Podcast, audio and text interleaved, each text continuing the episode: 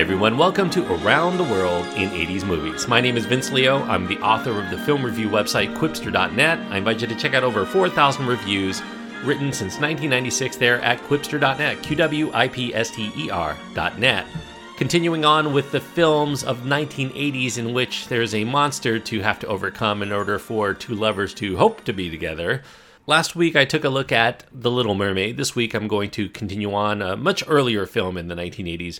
A film that I saw when I was 10 years old. It was called Clash of the Titans. It's a fantasy adventure. It's a PG rated film for violence and nudity, and it runs an hour and 58 minutes. Harry Hamlin is the main star. Judy Bowker, Burgess Meredith, Laurence Olivier, Maggie Smith, and Neil McCarthy get supporting roles. There are a few other recognizable names there in smaller roles. The director is Desmond Davis, and the screenplay is credited to Beverly Cross. As I mentioned, Clash of the Titans is one of my childhood favorites, so I would say take that into consideration as you listen to what perhaps might be an overly nostalgic review of the film, the original Clash of the Titans. I would say it's better known today as the last film that's been worked on by stop motion animation genius, creature creator Ray Harryhausen. He did such films as Jason and the Argonauts and the Golden Voyage of Sinbad, notably. But I would say it's in the imaginative scenarios, the colorful villains, the nicely developed action scenes that this Desmond Davis directed fantasy shines. In this day and age of nearly imperceptible CG, Clash of the Titans admittedly doesn't really stack up. The believability of the special effects for its era, even for its era, is wildly inconsistent. In order to appreciate Clash of the Titans on its own terms, I think you have to overlook the artificial looking visuals for the sake of the robust adventure underneath it. And in that vein, I would say that the film captures the essence, the attraction of Greek mythology, unlike any other film of its era. It may deviate quite a bit from the story and the characters that you find in the ancient texts, but while you're watching it, it still wraps you up. You know, in the film's defense in that regard, as far as whether it's an accurate portrayal of Greek myths, I would say that even the ancient Greeks had a very fluid idea of those myths. They often tailored them to the audiences at hand, so some artistic license should probably be deemed as allowable for a modern epic storytelling purpose. The main hero of the story is Perseus, played by Harry Hamlin. He's the mortal son to the leader of the Greek gods, Zeus. Perseus was to have his own kingdom when he grew to adulthood, but because of a dispute among the gods, Perseus would find his future kingdom of Argos destroyed, and he would barely escape with his life while he was still an infant. He ends up growing up on an island quite a distance away, and Perseus would soon learn the ways of the warrior. He would also vie for the hand of a beautiful princess named Andromeda, but Andromeda is slated to be the sacrificial virgin to appease the mightiest of the Titans, a sea monster known as the Kraken. By the way, the creature's name, the Kraken, is taken from Scandinavian origin, not from Greek mythology. The Kraken is traditionally an octopus, a giant octopus, but Harryhausen envisioned the creature to be depicted as a loving homage to the most popular of stop motion creatures in cinema, King Kong. The Kraken, the character, is said to be indestructible, but with the help of his captured winged steed, Pegasus, and some magic armor provided by Zeus, Perseus has the tools and the determination to complete the marriage to the fair Andromeda by saving her from almost certain doom. Now, there's more to the story than that, but I won't really fill in some of the blanks because I think that the true delights is in how the film plays out and not necessarily in the main plot line. You can easily remember certain key scenes from Clash of the Titans far more than the whole story anyway, but the strength of those scenes are more than enough to make this a pretty grand adventure. The battle between Perseus and Medusa, for instance, who I guess Medusa is not really an actual Titan from mythology, but I guess none of the rest of the characters in this are either. That's perhaps the key scene of the entire movie, and that's a scene that really frightened me a lot when I was 10 years old, enough to keep my face in my hands during most of that. I can watch it today, but I still think that it's a very palpable and very tense scene. If you watch it today, I think it holds up.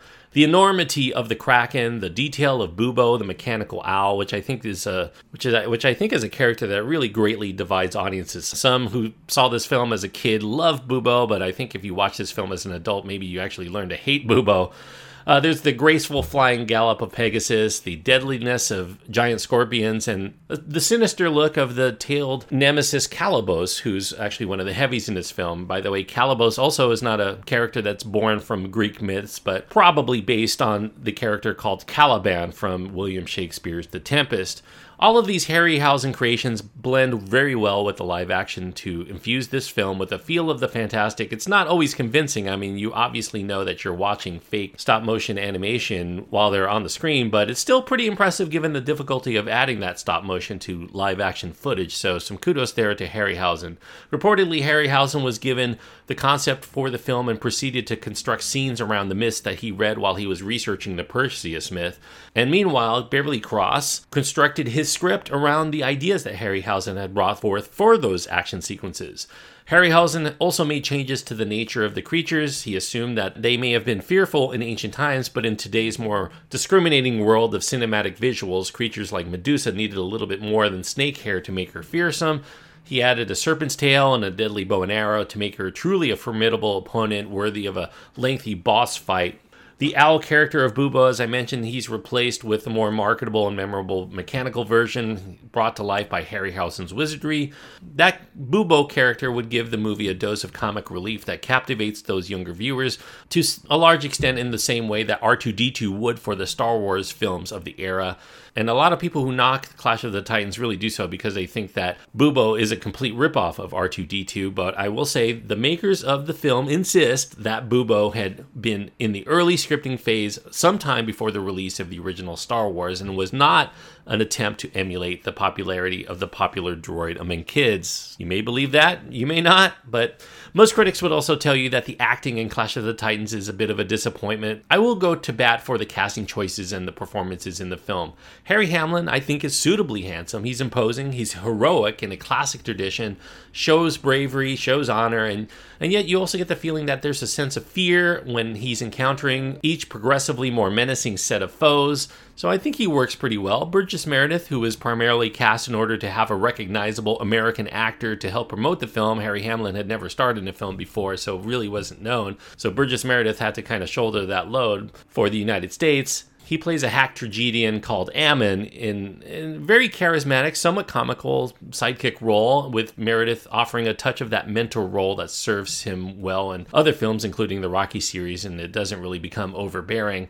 Having Maggie Smith, Dame Maggie Smith, who happened to be screenwriter Beverly Cross's wife, and their close friend, Laurence Olivier, who she helped bring on board. By the way, Laurence Olivier was very ill during the week that he worked on the shoot, and that resulted in his subdued performance. So I think that a lot of people who watch this film, because Laurence Olivier is in here, are going to be disappointed that he seems to be, well, he seems to be ill, and that's probably a reason why you know, th- this is a cast that's nothing to sneeze at. Even if their roles don't require acting performances that are worthy of their time or their interest, they do provide gravitas, and I think that that's necessary to make the scenes involving the Greek gods weighty and as impactful as they should be.